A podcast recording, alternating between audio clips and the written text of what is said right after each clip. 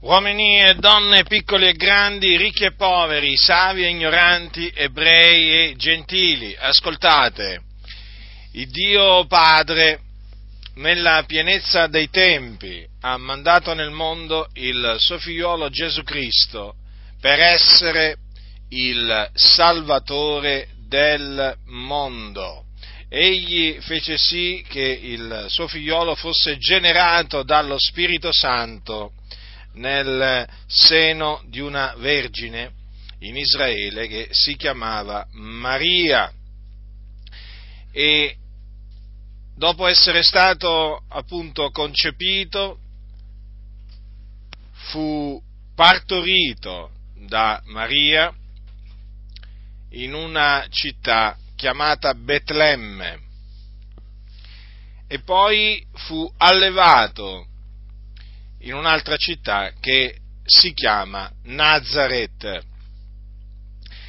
E all'età di circa 30 anni Gesù Cristo si fece battezzare nel fiume Giordano da Giovanni il Battista, un uomo che Dio aveva mandato davanti al suo figliolo per preparargli la via. E dopo che fu battezzato, nelle acque del Giordano, egli, cioè Gesù Cristo, fu unto di Spirito Santo e di potenza. E andò in giro, dopo essere stato un, unto, facendo del bene, guarendo tutti quelli che erano sotto il dominio del diavolo, e questo perché Dio era con lui fece tanti segni, prodigi, opere potenti, guarì, guarì ogni sorta di infermità, risuscitò i morti, mondò i lebrosi, cacciò i demoni, perché Dio era con lui.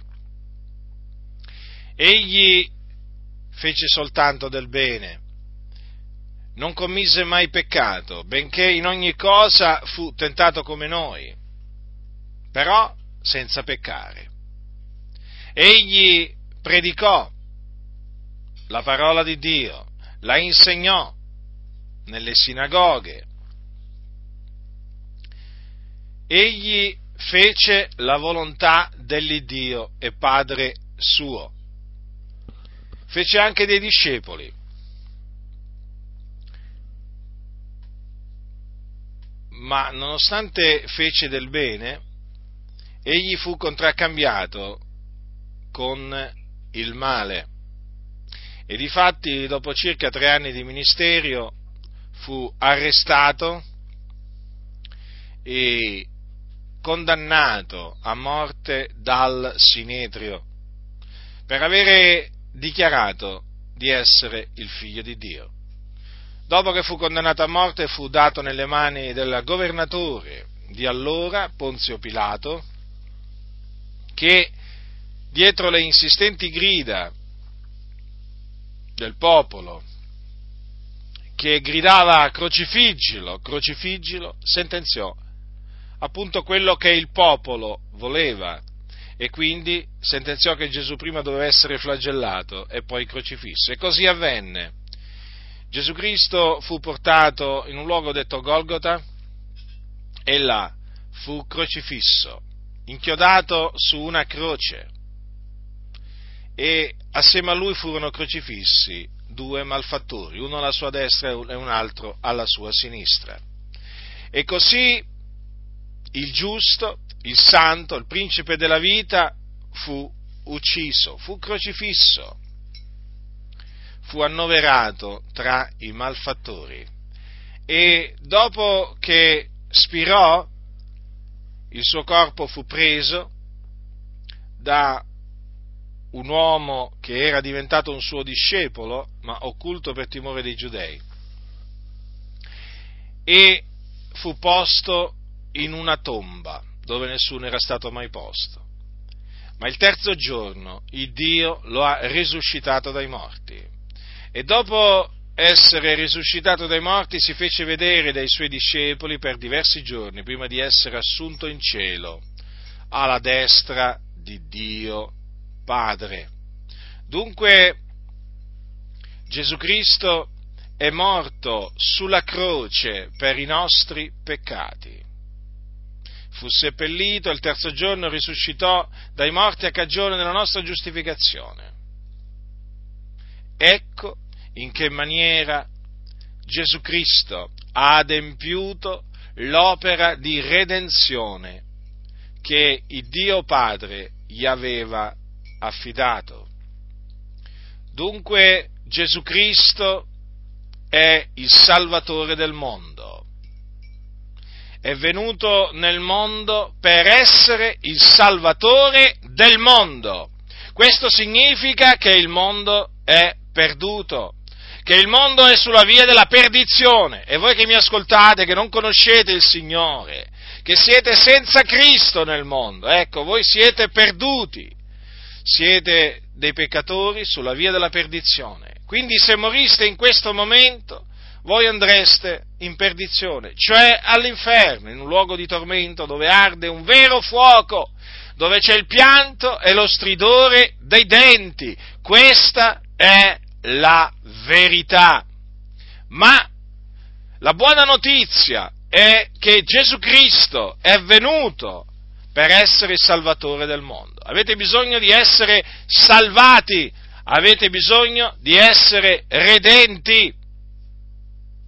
E per essere salvati dovete ravvedervi e credere nel figliuolo di Dio.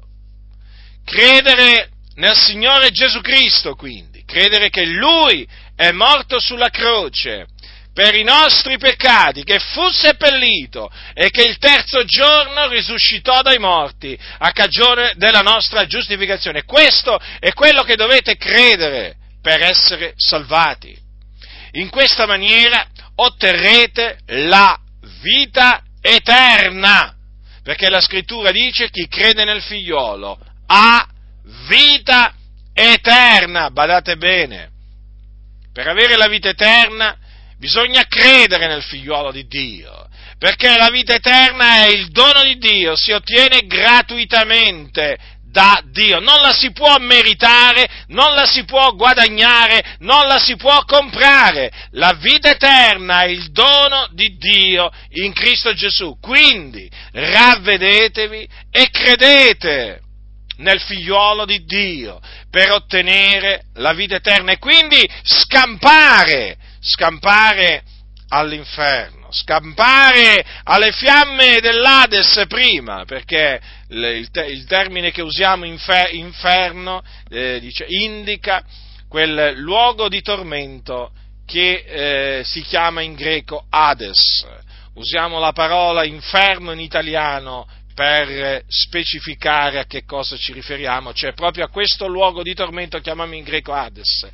E quindi sarete salvati prima dalle fiamme dell'inferno e poi dalle fiamme di un altro luogo di tormento che si chiama stagno ardente di fuoco e di zolfo, dove i peccatori saranno gettati anima e corpo dopo che saranno risuscitati e dopo che compariranno davanti al trono di Dio per essere giudicati secondo le loro opere. Ecco, là saranno, saranno scaraventati anima e corpo i peccatori in, quest'altro luogo di tormento dove saranno tormentati nei secoli dei secoli. Quindi considerate quale grande salvezza Gesù Cristo è venuto, è venuto nel mondo a portare. Egli offrì se stesso, egli che non aveva peccato, offrì se stesso pure ad ogni colpa a Dio, per espiare i nostri peccati e quindi salvarci.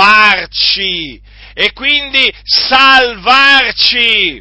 Quindi ravvedetevi dei vostri peccati, ravvedetevi e credete nel Signore Gesù Cristo. Il Signore avrà misericordia di voi, rimetterà tutti i vostri peccati, ve li rimetterà, ve li cancellerà, perché Gesù Cristo ha sparso il suo sangue sulla croce per la remissione dei nostri peccati e otterrete, come vi ho detto già prima, anche la vita eterna, perché così è scritto, così è scritto, chi crede nel figliolo ha vita eterna, ma è anche scritto, ma chi rifiuta di credere al figliuolo non vedrà la vita, ma l'ira di Dio resta sopra lui. Quindi io vi ho avvertiti. Chi crede nel figliuolo ha vita eterna e quindi quando morirà scamperà alle fiamme dell'inferno e andrà in paradiso perché là il Signore lo accoglierà nel suo regno celeste. Ma badate bene, la scrittura dice che chi rifiuta di credere al figliolo non vedrà la vita, ma l'ira di Dio resta sopra di lui. Hai capito quindi che cosa ti succederà se rifiuterai di credere nel figliolo di Dio? L'ira di Dio, che è tuttora sopra di te, resterà sopra di te. Sì, resterà sopra di te. E quando morirai, e quando morirai, scenderai nelle fiamme dell'inferno appunto perché morirai nei tuoi peccati, morirai sotto la condanna di Dio. Quindi ti scongiuro per l'ennesima volta, ravvediti e credi nel Signore Gesù Cristo. Ricordati, chi crede nel figliolo ha vita eterna, ma chi rifiuta di credere al figliolo non vedrà la vita, ma l'ira di Dio resta sopra lui. Chi ha orecchi da udire, oda.